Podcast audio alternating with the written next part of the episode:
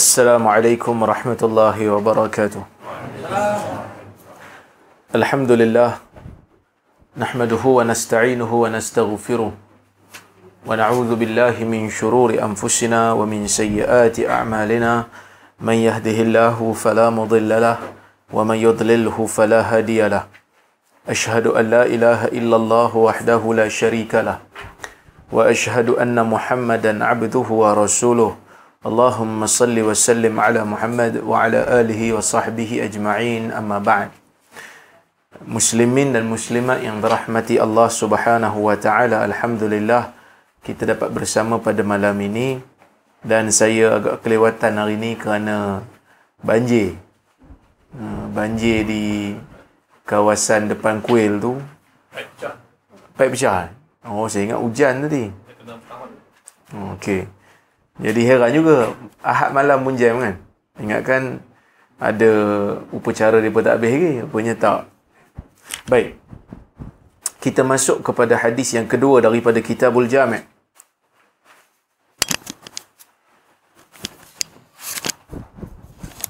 Kita masuk kepada hadis yang kedua. Ha? Oh. Oh, tak on. Test. Ah, okay. Kita masuk kepada hadis yang kedua daripada Kitabul Jami' karya Ibn Hajar ini. Katanya, An Abi Hurairah radhiyallahu anhu, عن النبي صلى الله عليه وسلم قال انظروا إلى من هو أسفل منكم ولا تنظروا إلى من هو فوقكم فهو أجدر ألا تزدروا نعمة الله عليكم متفق عليه maksudnya lihatlah kepada orang yang berada di bawah kamu Jangan pula kamu melihat kepada orang yang berada di atas kamu. Itu lebih patut supaya kamu tidak meremehkan nikmat Allah ke atas kamu. Hadis riwayat Bukhari dan Muslim daripada Abu Hurairah.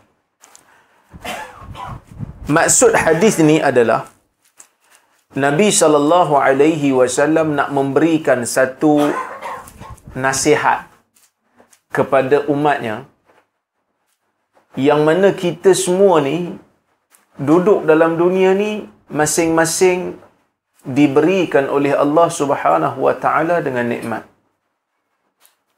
Semua semua manusia yang lahir dalam dunia ni, hidup dalam dunia ni di mana pun dia lahir, apa pun bangsa dia, bagaimana keadaan keluarganya, apa yang dia makan, bila masa dia hidup, kesemuanya tidak lari daripada nikmat Allah Subhanahu wa taala. Sama ada dia lahir dalam keadaan dia sempurna jasad ataupun dia lahir dalam keadaan tidak sempurna jasad. Sama ada dia lahir dalam keadaan ayahnya masih ada ataupun dia lahir dalam keadaan yatim ataupun dia berbangsa Melayu ataupun dia berbangsa Eropah, Arab sekalipun, semua lahir dalam keadaan dapat nikmat daripada Allah. Nikmat apa? Nikmat ada jasad. Nikmat boleh ambil, boleh hirup udara tanpa perlu bayar. Tadi ada seorang apa ni sahabat saya dekat Facebook dia buat satu kenyataan bagus lah dia, dia sedarkan kita tentang satu benda. Kita kalau masuk masuk apa hospital kalau masuk hospital, orang bagi kita oksigen. Berapa ringgit satu satu tong? Dia ada tong kan? Dia kira tong kan? Berapa ringgit satu tong? 70 ringgit? Lebih kurang eh? 70 ringgit. Satu tong. Satu hari berapa tong? Kan? Kalau kalaulah oksigen tu yang kita hirup tiap hari ni kena bayar. Eh, satu hari mungkin seratus lebih. Kita kena bayar. Kan? Tapi Allah Subhanahu Wa Taala tak pernah minta bayar. Hari ni kita cabut bulu hidung. Tengok depan cermin panjang dah bulu hidung aku cabut. Cabut satu, dua, tiga. Dia tumbuh balik. Kena bayar tak? Masa cabut tak kena. Masa tumbuh balik pun tak kena. Kan? Allah bagi kita ada rambut. Kita potong rambut kena bayar. Rambut tumbuh tak kena bayar. Potong yang kena. Ha. Masa tumbuh tak kena. Cuba bayang kalau tumbuh tu kena. Kuku. Ini semua Allah Ta'ala bagi nikmat kepada insan. Cuma Nabi nak bagi tahu kat kita, nikmat yang Allah Ta'ala bagi pada kita ni tak sama. Ada orang yang Allah Ta'ala bagi nikmat sikit. Ada orang Allah Ta'ala bagi nikmat banyak daripada satu sudut. Semua orang inginkan apa yang dia inginkan. Kalau boleh nak nikmat ni, nak banyak-banyak. Tapi Tuhan tak bagi. Cuma sebagai orang Islam, Nabi ajar kita satu formula. Formula apa? Formulanya Nabi kata, bila kamu rasa nikmat Allah itu tidak cukup untuk kamu, kamu lihat kepada orang yang berada di bawah kamu. Maksud orang di bawah tu bukan duduk flat kat atas tengok orang bawah. Hari ni semua yang mana duduk di atas flat, kan, apartment, kan, semua turun bawah. Saya nak tengok orang bawah saya sebab Nabi ajar. No. Tengok orang bawah ni maksud orang yang berada nikmat dia lebih rendah pada kamu. Ni untuk nikmat dunia ni. Para ulama bila dia tengok hadis ni dia tahu yang ni dunia. Kenapa dunia? Kerana Nabi sebut di ujung tu nikmat. Maksudnya yang ni tak ada kaitan dengan ibadat. Ibadat Nabi tak suruh tengok orang yang berada di bawah kita. Ibadat kena tengok orang yang berada di atas. Supaya kita rasa ibadat kita tak cukup. Supaya kita risau dengan ibadat. Kalau dalam bab ibadat, tengok orang bawah, kita akan ujub. Kita akan rasa hebat diri kita ni. Nak dibanding dengan orang yang tak solat, aku hebat lagi. Tak, dalam masalah dunia, dalam masalah, sorry, dalam masalah akhirat, kena tengok orang yang berada di atas. Kena sentiasa risau dengan diri sendiri. Risau dengan diri sendiri, aku ni cukup gedak ibadat aku ni. Supaya tidak ada perasaan ujub. Tidak ada perasaan rasa syok pada diri sendiri. Ha, tu itu maksud hadis ni. Dalam bab dunia tengok orang bawah. Hari ini mungkin Allah Ta'ala bagi kita sakit resedung kan? Makan seafood tak boleh kita pun tengok orang makan seafood. Aduh, bestnya dia makan seafood. Aku tak boleh. Kalau makan nanti aku sedung bersin. Tak lalu. Kan? Asyik bersin aja. Maka, tengoklah orang yang berada di bawah kamu. Tengok orang lain yang Allah Ta'ala bagi penyakit yang lagi dahsyat daripada kamu. Ini yang saya cerita dulu. Dalam satu kuliah saya ada cerita. Masa masa uh, saya ada seorang anak. Sekarang ni anak nampak dah. Ha, dulu ada seorang. Saya duduk di belakang ni. Kampung Padang Balang. Masa tu tengah buat master dekat UIA.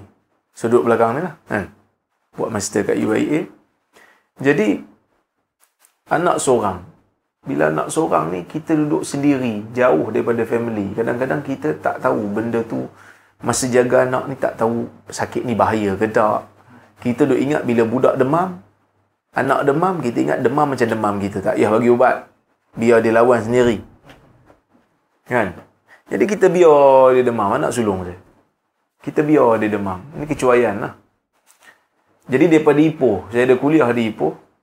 Daripada Ipoh tu dia demam lah. Demam. Ubat tak bawa. Ubat pun tak ambil di Ipoh. Kita tak apalah ubat ada kat rumah nanti ambil. Kat sini ya. Jadi saya pun jalan daripada Ipoh tu jalan sampai Tanjung Malin berhenti makan tu. Teringin nak makan mi goreng tu. Berhenti makan. Dia duduk dalam kereta. Anak tu lah duduk dalam kereta. Senang tu. Sampai ke KL masukkan dalam buai. Lepas tu kami pun tidur. Esok subuh dia dah mula fit. Kerana terlalu panas dan fit dia tu nasib baik di sebelah mak dia. Maksudnya dia turun daripada buai. Dia cari mak dia. Tiba-tiba fit. Saya masa tu tak tahu nak buat apa. Tak ber, tak tak tahu nak buat apa. Kan? Dengan pakai seluar track shoot tu, tidur kan? dengan pakai surat insurans, saya terus pergi ke hospital Kuala Lumpur. Terus bawa anak saya masuk hospital. Dalam hospital kena tiga kali fit. Masa tu, bila kita tengok budak berbuih mulut kan. Fit ni kira macam tarik ya, demam tarik. Jadi masa tu kita rasa macam berat kan. Budak yang tak tahu apa, umur 9 bulan masa tu. Jadi kita tak tahu, dia ni sakit apa. Dan bila dia fit tu, tiga kali dalam hospital, kita rasa macam, doktor ni tak buat kerja ke? Masa tu. Tapi sebenarnya bukan boleh buat apa. Cuma boleh kawal suhu ya. Bila pergi ke Jordan, jadi lagi benda tu. Tengah-tengah malam. Hujan, masa tu sejuk, suhu kosong darjah. Pukul 2 pagi, 3 pagi. Masa tu Muaz baru lahir. Saya pula dengan tengah sambung PhD, esok nak exam. Muaz pula nangis, kuat nangis pula Muaz tu. Kan? Nangis je kerja kan. Yang kakak ada demam. Tiba-tiba fit, bawa pergi hospital. Nasib baik kawan, telefon dua kali dia sedar. Pukul dua pagi. Masuk hospital. Rendam dalam dalam air sejuk kita rasa jauh pula daripada family kita rasa Allah ujian ni berat kan teringat hadis ni bila masuk aja dalam ward bila masuk dalam ward tengok anak orang tengok anak orang kadang-kadang minum susu pun tak boleh. Minum susu pun tak boleh. Lepas bagi susu disedut am, am, letak penyedut dalam hidung sedut. Maksudnya bila bagi susu tu keluar ke hidung. Masa tu kita rasa ujian kita ni kalau kita nak mengadu kat Tuhan lebih-lebih pun malu juga. Itu yang Nabi kata bila kamu terkena musibah apa-apa so Nabi nak bagi isyarat ni kalau kamu rasa tak cukup nikmat yang Allah Ta'ala bagi pada kamu dengan dia bagi musibah sikit pada kamu kamu tengok orang di bawah kamu. Jangan tengok orang yang di atas. Jangan tengok orang atas. Kerana nanti bila tengok orang atas, kamu rasa nikmat kamu remeh. Nikmat kamu kecil. Tengok orang bawah. Kadang-kadang kita rasa gaji kita tak cukup. Tak mewah kita ni. Tengok orang bawah. Tengok orang bawah kita. Kadang-kadang makan pun tak ada. Kita pergi umrah tengok macam mana orang-orang daripada Pakistan, daripada India, daripada Bangladesh. Bukan kata makan pun tak ada, bilik pun tak ada, tidur dalam toilet. Maka masa tu baru kita rasa apa? Nikmat yang Allah Ta'ala bagi pada aku banyak. Siapa yang komplain pergi umrah? Komplain jauh lah hotel.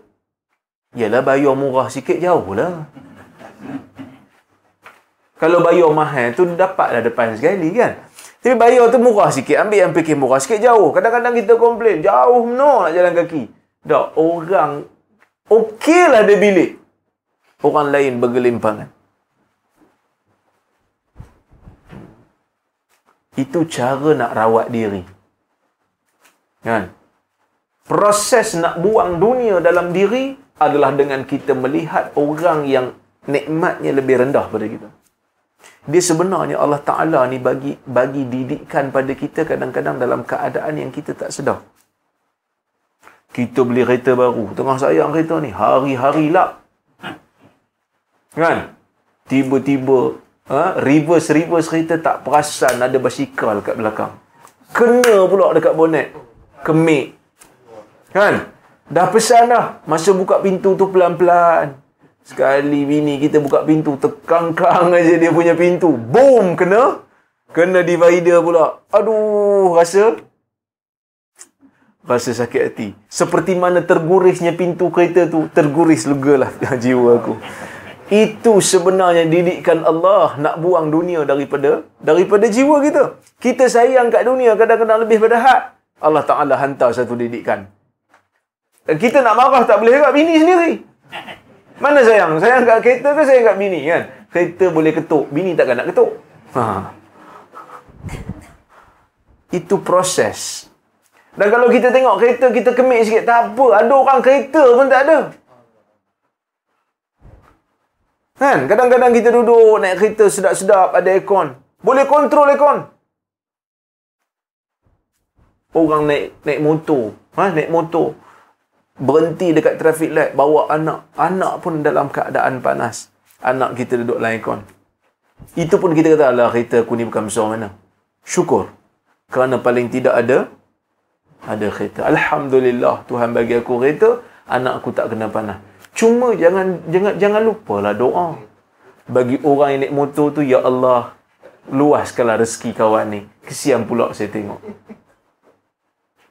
Doalah pada orang tu kerana doa yang dalam hadis Muslim Nabi ajar mana-mana orang Muslim mendoakan kebaikan kepada Muslimnya yang lain. Melain tidak ada tidak ada tidak ada seorang Muslim pun yang berdoa kepada Muslimnya yang lain. Bi zahril ghaib. Dalam keadaan orang Muslim yang didoakan itu tidak mengetahui orang itu sedang berdoa untuknya. Melainkan malaikat akan berkata walaka bimithil. Malaikat akan kata kepada dia engkau juga akan dapat doa itu.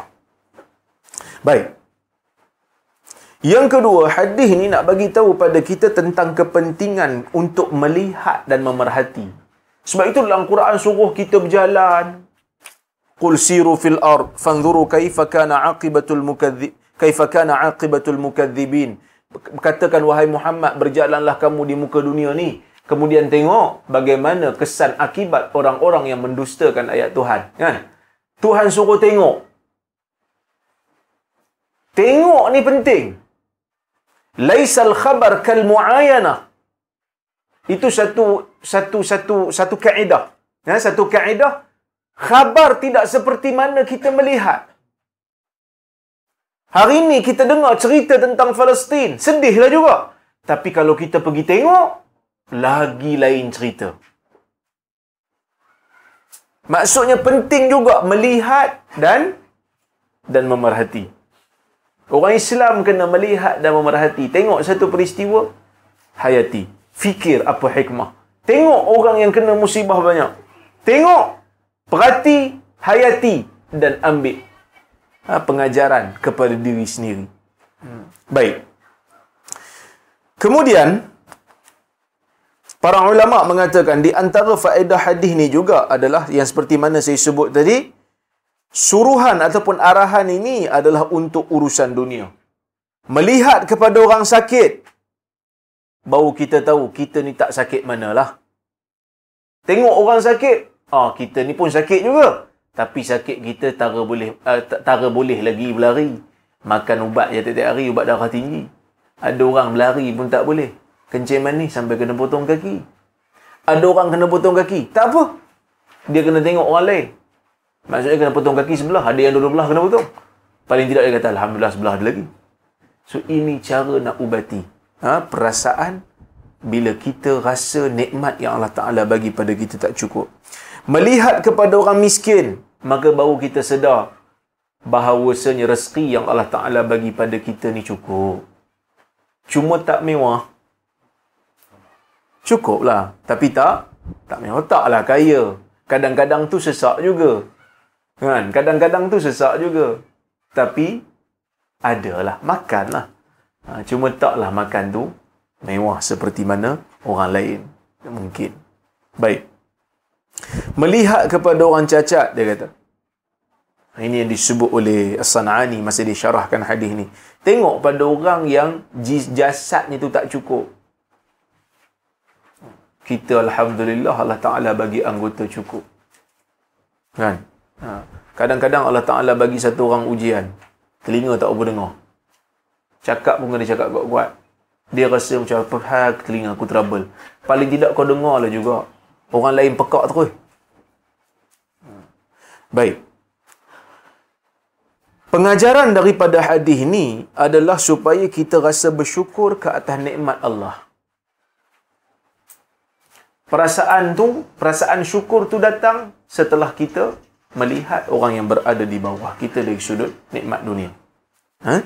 Baik. Yang kedua, nak melahirkan rasa malu kepada Allah atas ibadat yang kita buat jika nak dibandingkan dengan nikmat yang dia bagi pada kita. Contoh, kita tengok orang cacat, kan? Kita tengok orang cacat boleh pergi ke masjid tak tinggal solat di masjid. Kita yang sehat ni tak boleh pergi. Masa tu rasa malu. Kan? Kadang-kadang orang yang buta dekat dekat Jordan ada seorang sahabat saya nama dia Muhammad Khairuddin sama-sama belajar PhD dengan saya buta belajar sampai PhD hadis dan banyak hadis dia hafal kita rasa malu aku celik ni banyak tengok TV daripada banyak daripada banyak baca kitab contohlah banyak tengok Facebook daripada banyak tengok kitab orang buta nak jawab exam terpaksa bawa orang lain. Dia bila nak jawab exam, dia tak boleh tulis kan? Sebab dia tulis braille. Braille kan? Ha. Braille. Dia kena bawa adik dia. Adik dia tolong baca soalan kat dia. Adik dia baca soalan, lepas tu dia kata, hmm, okay, kau tulis. Tulis jawapannya. Buta. Hmm. Maka kita kena rasa malu pada diri sendiri. Tuhan bagi kita mata. Nikmat senang nak membaca.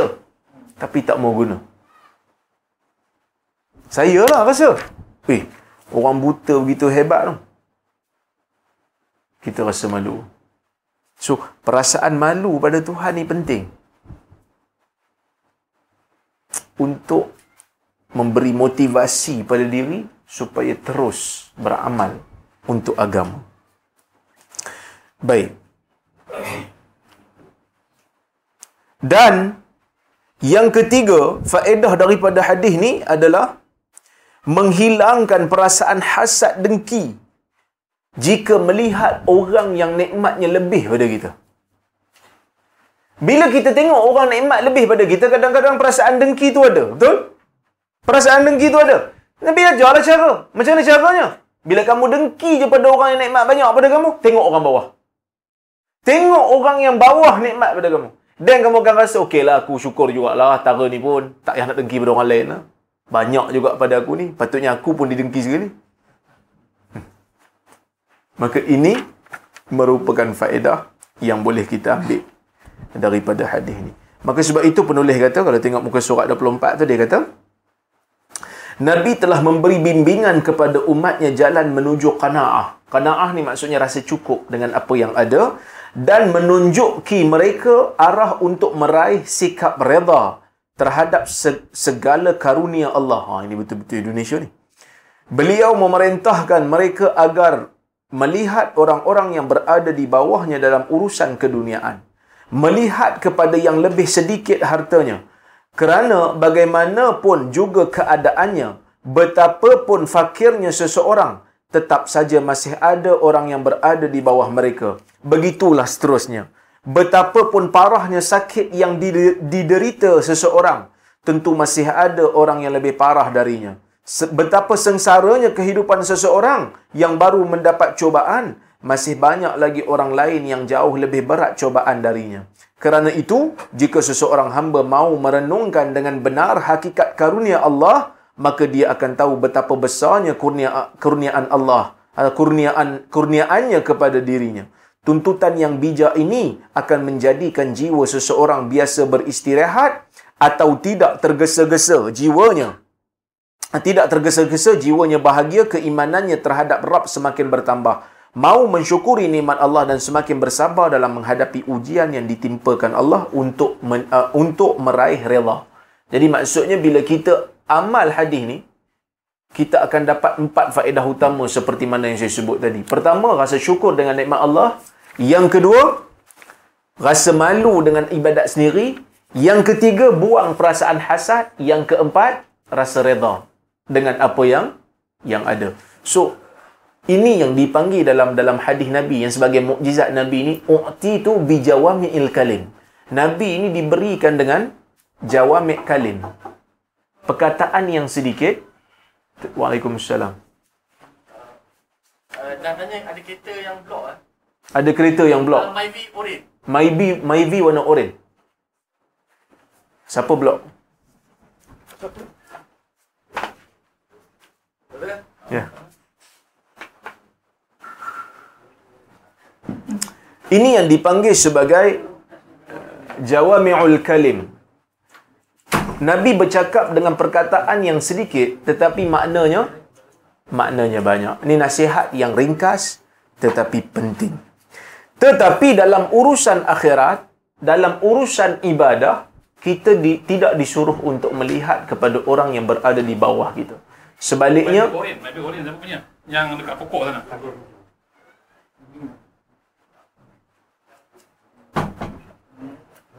ha, tetapi kita dalam bab akhirat, kita disuruh untuk tengok orang yang di atas kita supaya kita berlumba-lumba untuk mendapat keampunan daripada Tuhan. Ha? Itu yang Tuhan kata dalam Al-Quran, wasari'u ila maghfiratin min rabbikum wa jannatin arduha as-samawati wal ard wa lil muttaqin. Maksudnya bersegeralah untuk bersegeralah berlumba-lumbalah untuk mendapat keampunan daripada Tuhan dan syurga yang mana keluasannya seluas langit dan bumi yang disediakan untuk orang-orang yang ber, bertakwa. Baik. Itu juga dalam sahih Muslim, hadis riwayatkan daripada Abu Hurairah, Rasulullah sallallahu alaihi wasallam bersabda, "Al-mu'minul qawi ah- khairun wa ahabbu ila Allah minal mu'minid dha'if, wa fi kullin khair, ihris ala ma yanfa'uk wasta'in billahi wa la ta'jas." Ini dalam bab bab akhirat. Mukmin yang kuat itu lebih baik dan lebih dicintai di sisi Allah daripada mukmin yang dhaif.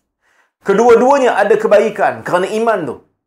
Mukmin ni lemah ke kuat ke ada kebaikan kerana dia ada iman. Tetapi nak dibandingkan dengan mukmin kuat dan mukmin lemah, mukmin kuat lebih dicintai daripada Allah. Uh, dicintai oleh Allah daripada mukmin yang dhaif ataupun yang lemah. Okey, maka Nabi kata bersungguhlah kamu untuk men- mencapai benda yang mem- memberi manfaat kepada kamu. Mintalah pertolongan dengan Allah dan jangan kamu merasa merasa lemah. Kat sini tulis jangan janganlah engkau cengeng. Ha, cengeng. Ha. Dalam riwayat Al-Bukhari dan Muslim tercantum hadis yang diriwayatkan daripada Abu Hurairah bahawasanya Nabi sallallahu alaihi wasallam berkata, "Huffatin naru bisyahawat wa huffatil jannatu bil makarih." Syurga dikelilingi dengan perkara-perkara syahwat, manakala syurga uh, sorry, uh, uh, neraka di di dilingkari ataupun dikelilingi oleh perkara-perkara syahwat, manakala syurga pula dilingkari ataupun dipenuhi ataupun di, dikelilingi ha, dengan perkara-perkara yang dibenci oleh nafsu. Maka dalam bab uh, agama kena berlumba lah. Kena berlumba. Baik, kita tengok hadis yang berikutnya. Hadis yang ketiga. An Nawas ibn Sam'an radhiyallahu anhu qal Sa'altu Rasulullah sallallahu alaihi wasallam 'anil birri wal ithim فقال البر حسن الخلق والإثم ما حك في صدرك وكرهت أن يطلع عليه الناس أخرجه مسلم daripada Nawas ibn Sam'an radhiyallahu anhu ni sahabat Nabi ya? Nawas ibn Sam'an al-Kilabi ada yang mengatakan dia Ansari ya? Dia berkata, Sa'altu Rasulullah sallallahu alaihi wasallam 'anil birri wal ithmi. Aku bertanya Rasulullah sallallahu alaihi wasallam tentang kebaikan dan tentang dosa. So dia datang kat Nabi, dia tanya soalan yang simple tetapi jawapan dia tu kalau tanya kat kita susah juga nak jawab tu sebab soalan dia tu soalan besar. Dia kata apa itu kebaikan, apa itu dosa? Kebaikan tu apa? Dosa tu apa?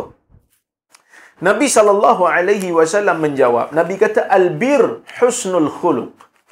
Nabi kata kebaikan itu ialah akhlak yang baik. Ha. Akhlak yang baik itu apa dia? Baik. Katanya di sini. Husnul khuluq menurut Ibnu Daqiq Al-Aid kata tersebut proporsional dalam bermuamalah. Maksudnya berurusan dengan orang tu berurusan yang selayaknya. Lemah lembut dalam berdebat. Jadi bila dia berbantah, dia berlemah lembut. Adil dalam menghukum. Berani berkorban dan tidak segan-segan memberi sumbangsih. Sumbangan tu.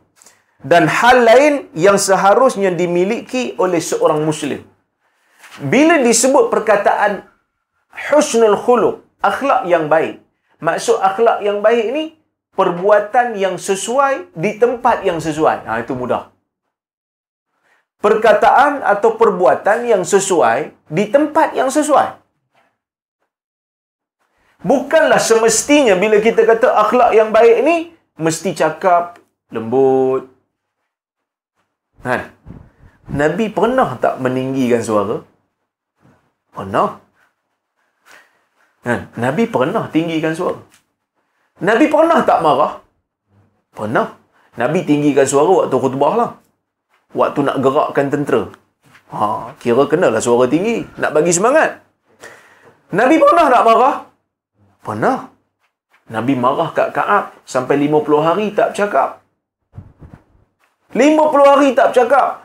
Kaab bagi salam. Lepas tu Kaab tengok mulut Nabi. Nabi tak jawab salam Kaab. Kerana Nabi nak ajar Kaab. Sebab apa Nabi pulau Kaab 40 hari? Tiga orang Nabi pulau. Siapa? Kaab bin Malik, Murarah ibn Rabi' dan Hilal bin uh, Hilal ibn Umayyah. Tiga orang ni tak pergi perang tabuk. Nabi pulau. Nabi marah. Sebab itu Kaab kata, bila aku bila Nabi sampai je kat Madinah, Nabi tahu dah aku tak pergi. Aku pun jalan kat Nabi. Aku jumpa Nabi kat masjid. Lepas Nabi solat dua rakaat, aku jumpa Nabi. Nabi tengok aku Nabi senyum, senyum. Tabassama ilayya tabassumal mughdab. Nabi marah. Nabi senyum, tapi senyum, senyum orang yang marah. Nabi marah. Nabi perang tak? Nabi perang. Nabi arahkan sahabat untuk keluar perang. Saya nak tanya, siapakah yang berani kata dengan marahnya Nabi, dengan pulaunya Nabi terhadap sahabatnya dan dengan perangnya Nabi, Nabi tidak berakhlak? Maka sebab itu saya kata, kita kena ubah cara fikir. Kadang-kadang bila kita beri teguran pada satu orang, dengan kita memberi teguran yang tegas, orang kata, teguran pun tak ada akhlak. Teguran tak ada akhlak ni bila mana kita maki hamun orang. Teguran tak perlu maki. Tapi bila mana kita beri teguran kali pertama, ha, ayatnya tu lembutlah sikit. Tapi kali pertama, dia balas dengan maki. Kita balas dengan tegahlah sikit. Kita tak boleh maki. Tapi kita balas dengan cara tegahlah. Kan? Sebab tu orang tanya saya kan. Dia kata, kau ni Rora kalau bab ni, kau main lagi bahasa kau. Kau tengok bahasa kau macam mana?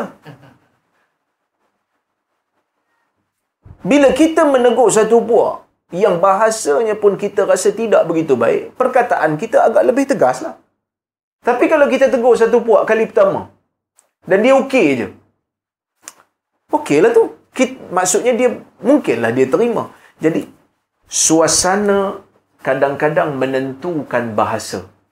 Laras bahasa. Sebab itu orang Arab kata apa? Likulli maqamin maqal. Bagi setiap situasi, bagi setiap tempat ada perkataan yang sesuai. Nak tegur isteri dengan nak tegur anak bukan sama. Lain. Jadi kena ubah cara fikir.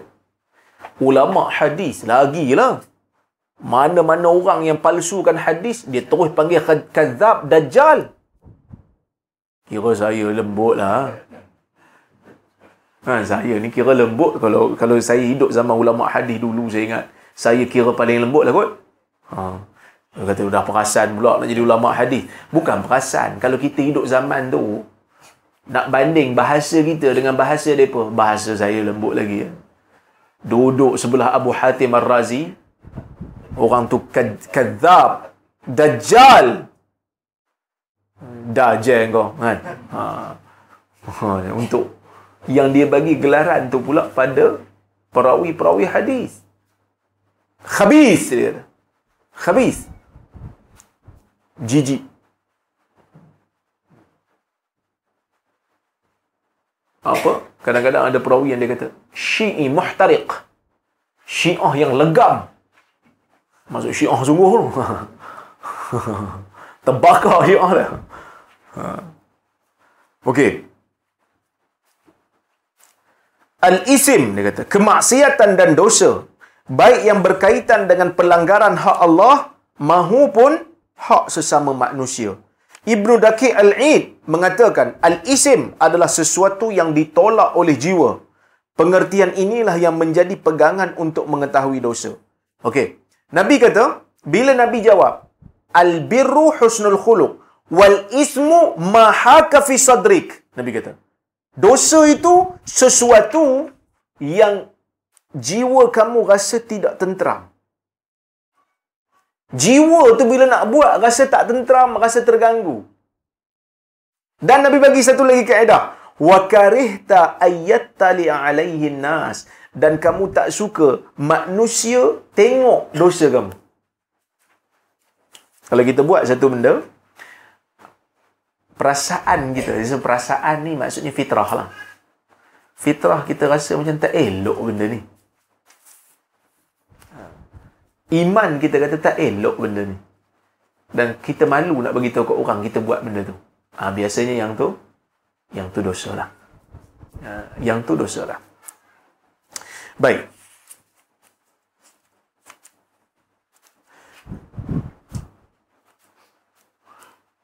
Tengok apa yang disebut di sini. Menurut Ibn Rajab, dia kata.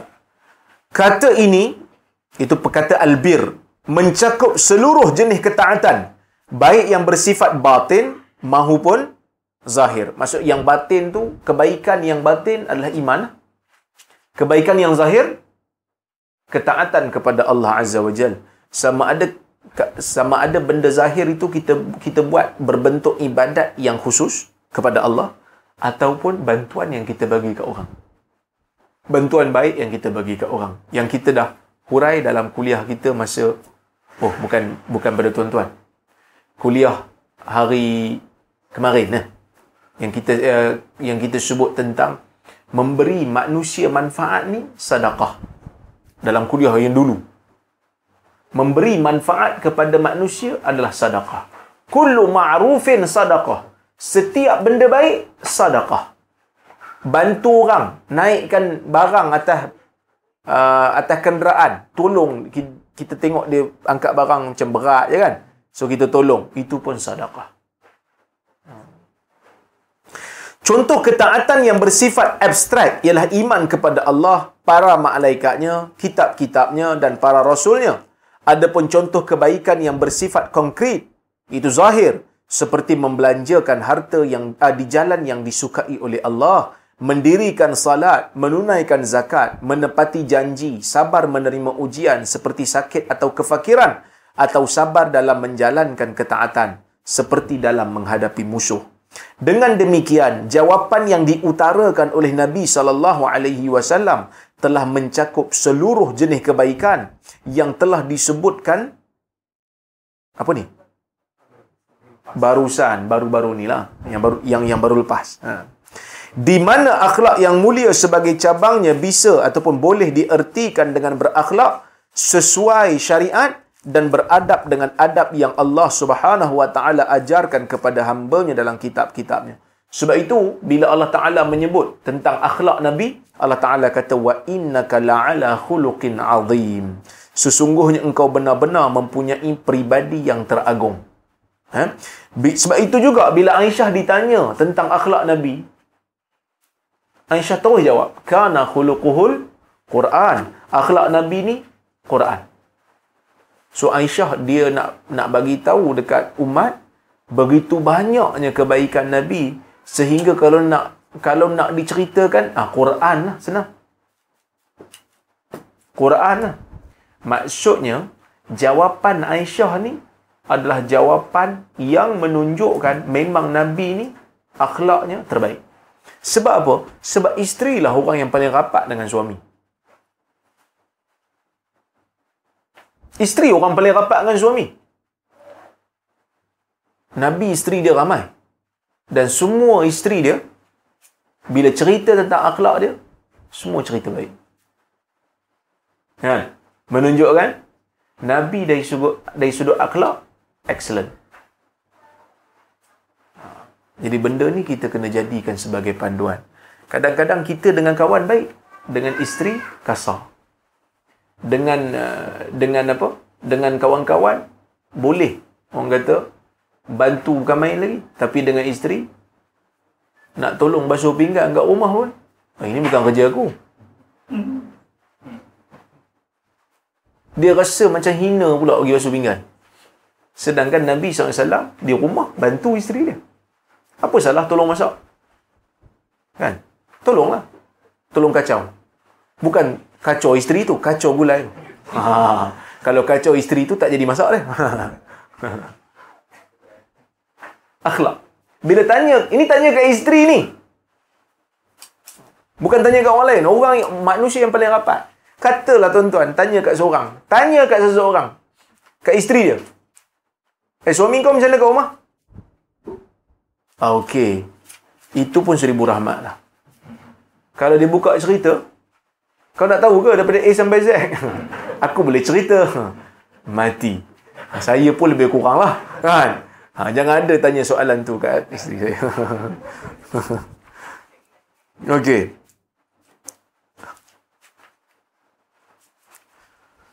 Ibn Daqiq Al-Aid mengulas makna sabda Nabi sallallahu alaihi wasallam kebaikan itu adalah akhlak yang baik.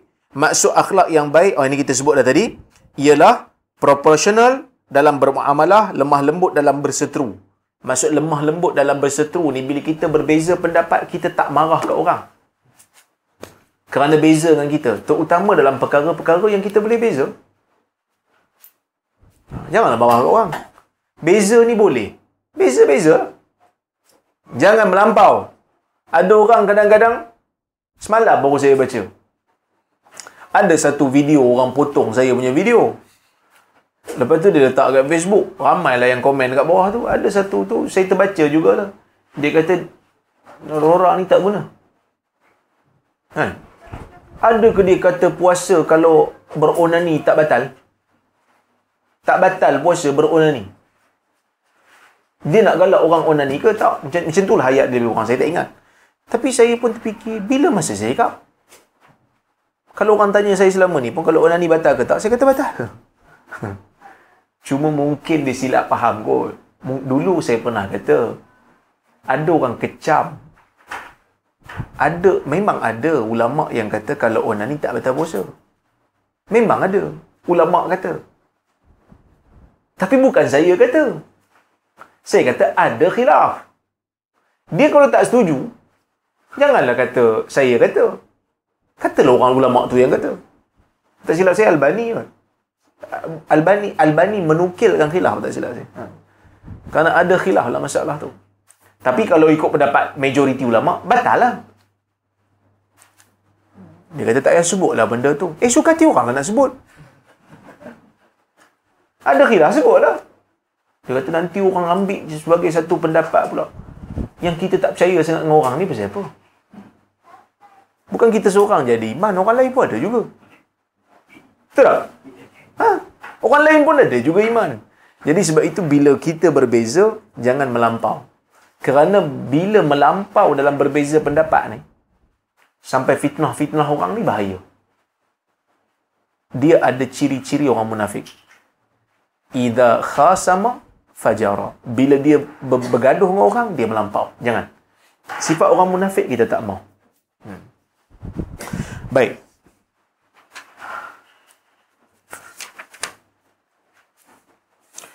Kita tengok muka surat 28 tu. Syekh Ahmad Al-Hijazi dalam Syarah Al-Arba'in menyatakan Al-Bir adalah ungkapan untuk menyebut segala sesuatu yang sesuai syariat. Baik yang wajib maupun yang sunnah. So bila kita al-bir kebaikan, benda benda yang yang kita kata memberikan manfaat sama ada wajib ataupun sunat. Ia juga dipakai sebagai sebutan lain dari al-ihsan. Termasuk kategori al-bir atau al-ihsan adalah tiga perkara. Ha, iaitu, uh, tiga hal. Iaitu wajah yang berseri, tidak menyakiti, rela berkorban, mencintai orang lain seperti mencintai diri sendiri, ha, proportional dalam uh, apa ni dalam bersikap, lembut saat berseteru, adil dalam berhukum, tetap berbuat baik meskipun dalam kesendirian. Ha, ni penting kan ni. Dalam sendiri-sendiri pun buat baik. Tetap mengutamakan orang lain di kala susah, baik dalam pergaulan, lemah lembut, sabar menanggung derita, melaksanakan kewajipan dan menjauhi larangan.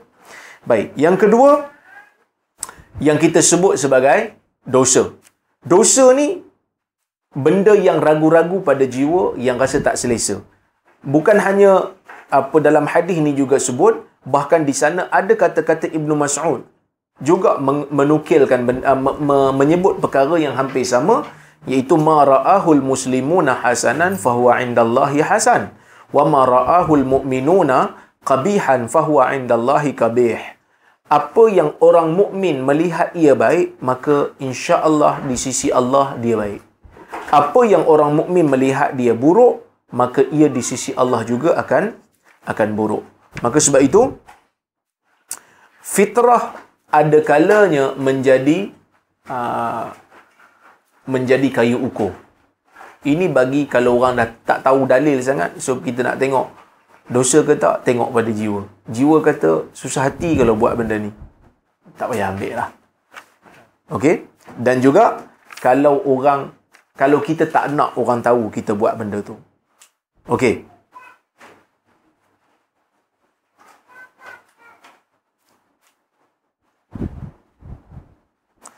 Adapun disebut dekat sini.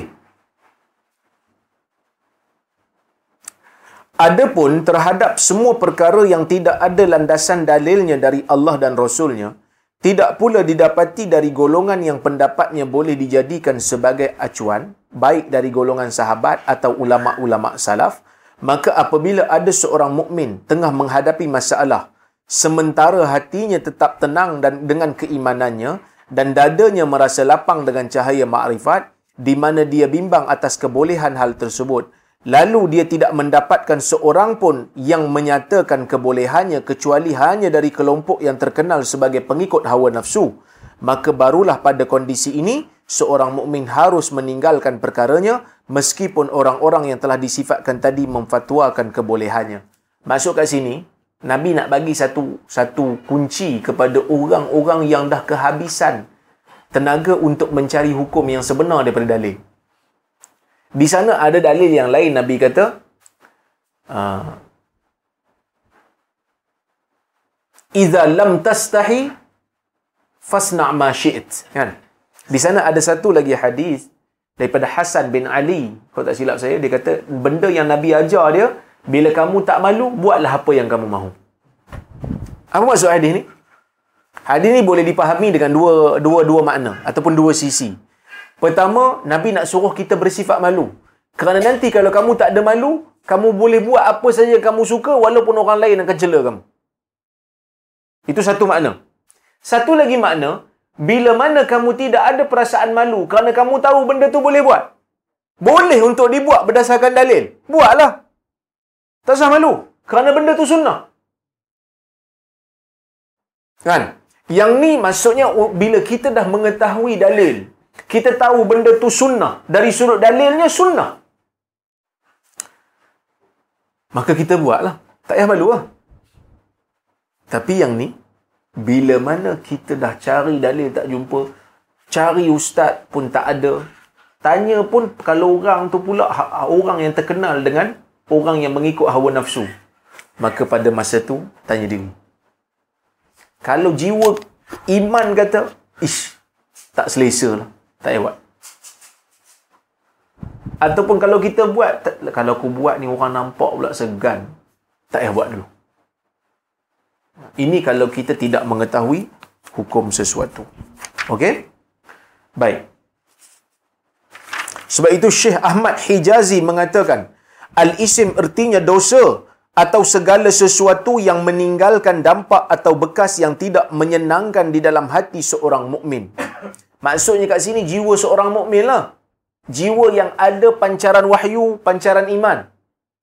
Bukan tanya jiwa orang-orang yang bukan bukan muslim lah. Kerana kadang-kadang bila bukan muslim ni benda tu dah jadi normal bagi dia. Kan?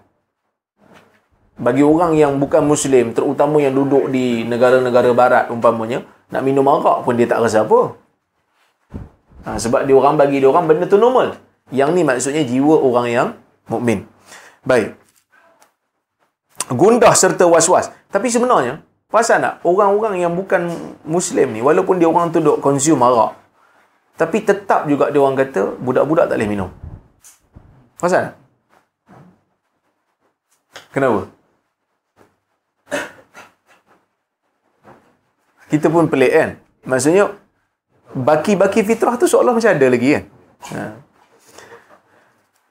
Pelakunya tidak suka jika perbuatannya dilihat oleh orang lain. Sebenarnya pada asalnya jiwa setiap orang mempunyai fitrah yang mampu membedakan hal yang baik dan buruk. Namun tak kala syahwat telah berkuasa yang bersangku, yang bersangkutan ti- tidak lagi mampu untuk membendung keinginan buruknya sehingga dia pun terjerumus dalam melakukan perbuatan yang mendatangkan bahaya bagi dirinya. Ha, salah satu cara yang bisa digunakan oleh kaum mukmin untuk menentukan apakah sesuatu itu termasuk dosa atau tidak adalah dengan adanya kecenderungan manusia yang masih lurus tabiatnya untuk menyenangi semua hal yang baik dan membenci apa saja yang bertolak belakang yang bertolak belakang dengannya maksudnya yang menolak perbuatan tu. Jadi tanya jiwa orang mukmin. Sebab kalau orang yang terlalu banyak buat maksiat, fitrahnya tu mungkin dah tertutup.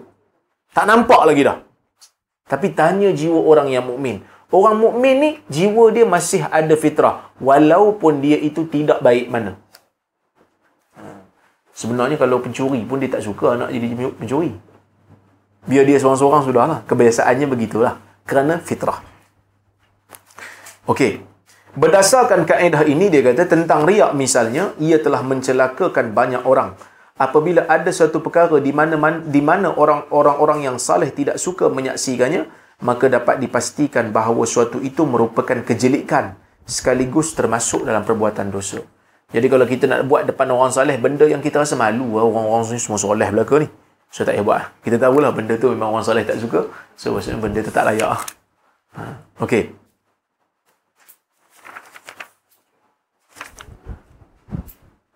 Okey? Boleh? Baik, kita tengok yang last ni. Hadis yang keempat. Ani ibn Mas'ud radhiyallahu anhu qala qala Rasulullah sallallahu alaihi wasallam idza kuntum thalathatan fala yatanaja al-akhar hatta takhtalitu bin nas min ajli anna dhalika yuhzinuhu muttafaqun alaih wal lafdhu li muslim Maksudnya daripada Ibnu Mas'ud, dia kata Nabi SAW bersabda, apabila kamu berada dalam kumpulan tiga orang, jangan ada yang ber, berbisik-bisik dua orang sedangkan yang ketiga tidak dilibatkan. Ha. Maksud hadis ni, kalau kamu tiga orang, duduk satu tempat, tiga orang. Jangan dua orang bisik. Yang seorang tinggal seorang-seorang. Jangan. Nabi kata. Hatta takhtalitu bin nas sehingga kamu bergabung dengan orang lain. Min ajli anna dhalika yuhzinuhu. Kerana nabi larang ni kerana yang ketiga tu nanti akan sedih. Okey maksud hadis ni apa? Maksud hadis ni kalau kita bertiga haram kita berbisik dua. Haram. Haram. Ha? Dua-dua. ha okey kecuali dengan izinnya. Maksudnya kita kejap ni saya nak cakap dengan dia ada benda penting je. Boleh tak saya saya cakap dengan dia sekejap? Benda ni penting dan uh, uh, tak, tu, tuan tak perlu ah peribadi sikit. Aku dia kata okey okey. Kenapa? Kerana takut kita bila kita tak minta izin dia kerana dia takut nanti dia fikir kita sedang mengata dia. Ataupun kita sedang berbisik untuk membahayakan dia. Cuma sebahagian ulama kata yang ni hukum ni terpakai bila musafir. Tak. Majoriti ulama kata tak kira waktu musafir ke waktu tak musafir ke di mana-mana saja. Hadis Nabi umum. Habis tu ustaz kata dengan izin sebab di sana ada riwayat Ahmad. Nabi SAW mengatakan illa bi izni kecuali dengan izinnya. Okey. Baik. Kalau bilangannya empat, ha ni cikgu sebut tadi kan. Kalau bilangan empat macam mana? Bilangan empat tak apa. Ha, tak apa. Kerana bilangan empat, kalau kita bisik dua, dia ada kawan seorang lagi. Benda ni ada dalam riwayat Abu Daud, ha, Abu Saleh, ha, anak murid Ibn Umar bertanya, Fa'arba'ah? Ha, Ibn Umar kata, La yadurruk. Ha, empat orang tak apa. Ha, empat orang tak apa. Baik. Kalau bilangan tu lebih pada tiga, semua bisik kecuali seorang. Ha, sama juga lah. Haram juga. Kita bukan literal. Kerana Nabi SAW dia tak nak satu orang tu di, ditinggalkan, terasing. Ha. Cuma Syekh Ibn Uthaymin, dia luahkan lagi maksudnya, maksud hadis ni, dia kata termasuk juga kalau tiga orang bercakap, dua orang bercakap dengan bahasa yang seorang tak faham. Tak bisik pun, kira tak boleh juga lah. Kecuali minta izin dulu. Cuma, sebahagian ulama meng, mengecualikan boleh dia kata bisik berdua ni bila ada darurat ataupun jika ada maslahat. Dia kecualikan. Ini bukan maslahat bohong ni. Ni maslahat nak berbisik. maslahat nak berbisik ni saya rasa tuan-tuan dan perempuan ada buat. Ada buat. Kadang-kadang tamu datang rumah. Kita tengah sembang dengan tamu, tiba-tiba isteri datang bisik. Nak bagi minum apa? Kita pun bisik balik. Milo dah lah. kan? Ha, tetamu dia tak dengar, dia jauh sikit kan? Ha, yang tu tak apalah kerana uruf memahami. So dia macam ni. Ha, urusan keluarga ataupun kita pergi ke dapur kita duduk jap eh saya nak pergi dapur. Lepas tu kita cakap slow-slow kan. Yang tu difahami secara urufnya. Uruf dah memahami. Dia macam ni, hukum ni hukum ni dia ikat dengan ilah jika ada. Jadi ilah benda ni, ilah ni apa? Sebab. Punca hukum. Kenapa hukum tu disyariatkan? Jadi Nabi dalam hadis ni Nabi clear bagi tahu sebab apa Nabi tak bagi benda ni. Sebab apa haram benda ni? Sebab haram disebabkan kerana bimbang yang ketiga tu akan kecil hati ataupun sedih ataupun takut. Jadi bila mana ilah tu dah tak ada, punca tu dah tak ada, maka hukum haram tu tak ada. Ha. Jadi bila isteri bisik dengan suami, dia tahulah urusan tu urusan rumah tangga lah. Urusan, urusan yang tetamu tak payah tahulah. Ha. So itu dah difahami dah. Maka dia kata dikecualikan. Okey. Maka sebab itu dia kata kandungan hadis ni yang pertama muka surat 32. Agama Islam selalu memerintahkan menjaga perasaan, berbaik-baik dalam bermajlis, melarang melakukan hal yang dapat membuat saudaranya sedih dan memancing prasangka buruk. So kalau kita buat benda ni, kawan kita akan bersangka buruk lah. Dia kata apa pula ni? Kecuali dengan dengan izin lah. Kedua, difahami daripada hadis ini, jika dalam satu majlis ada lebih daripada tiga orang, maka tidaklah mengapa. Jika dua orang di antaranya saling berbisik tanpa menyertakan yang lain. Sebab itu Nabi kata, hatta takhtalitu bin nas. Sehingga kamu bercampur dengan manusia. So, biar bilangan tu banyak, tak apa. Contoh macam kita dalam satu majlis besar, uh, beli meja IQ, buka puasa kan mejanya besar. Jadi bila meja besar, tak boleh sembang semua. Nak sembang semua orang tak dengar. Kita pun sembang tiga orang aja. Yang lain, diam aja, tak apa. Nah, yang tu tak apa. Kerana lebih daripada tiga orang. Ha. Kalau kalau kita datang bertiga, orang itu bukan kawan. Kita bisik dengan dua orang. Ha, tangan dia tak. Dia ni. Dia dengar, tak dengar. Ini orang luar, orang lain. Satu meja tadi. Meja Q tadi. Macam mana? Tiga campur Walaupun orang lu ada ramai-ramai. Dia jangan berbisik. Cakap tu, bu, kalau kita bisik atau bisik. Nampak kita bisik dengan kawan ni. Kita datang tiga tadi. Kan? Jadi berdua itu bisik. Yang tadi ada orang lain sama maksud dia. Dia orang nak ramai sana tu kan. Ha. Tapi bukan kawan dia. Bukan kawan yang yang tiga tadi. Ha, jadi macam mana? Maksudnya, macam, macam tadi lah. Kalau, kalau hatta takhtalitu bin nas, sehingga kamu bercampur dengan manusia lain, okey lah. Kalau tak campur tak, tak boleh lah. Ha? Kalau tak bercampur, kalau ber- ber- bertiga aja. Kena minta izin dia lah. Ha. Okey.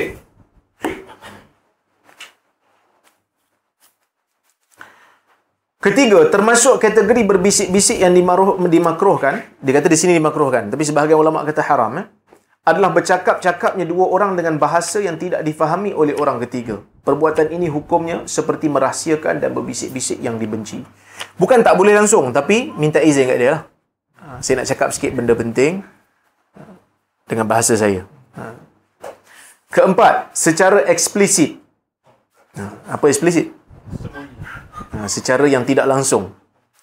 Hadis ini mengisyaratkan haramnya perbuatan berbisik-bisik yang disebutkan kerana adanya pelarangan menuntut adanya pengharapan. Eh, pengharaman, sorry. Ha, bila ada larang, biasanya haram lah.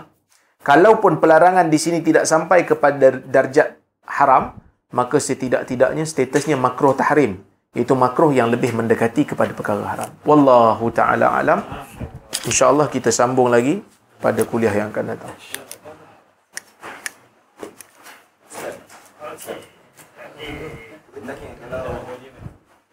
Ya. Dalam kes yang kita dengan orang bangsa asing kamu tapi bukan berbisik kata bukan dalam bahasa lain. Ah itu yang saya sebut tadi tu. Walaupun bangsa tapi berbisik bukan dalam tapi dia cakap Melayu, orang tu okey. Maksudnya dia macam ni. Yang penting adalah Nabi larang ni supaya dia tak rasa takut, dia tak rasa sedih dan dia tak rasa terasing. Jadi bila kita nak cakap bahasa kita, kan? Bila kita nak cakap bahasa kita, dia tak faham kan? So kita bagi tahu kat dia, saya nak cakap dengan dia juga satu-satu benda yang lain. So supaya dia faham lah maksudnya, oh dia bukan kata dia bukan kata aku, dia bukan mengumpat aku. Ha, Bukan berbisik. ha, walaupun orang bisik. Kerana ilah tu ada. Ilah tu supaya dia tak rasa ter terasing. Itu kalau dia seorang lah. Kalau dia dua orang tak apa, dia boleh cakap dengan dua orang lagi.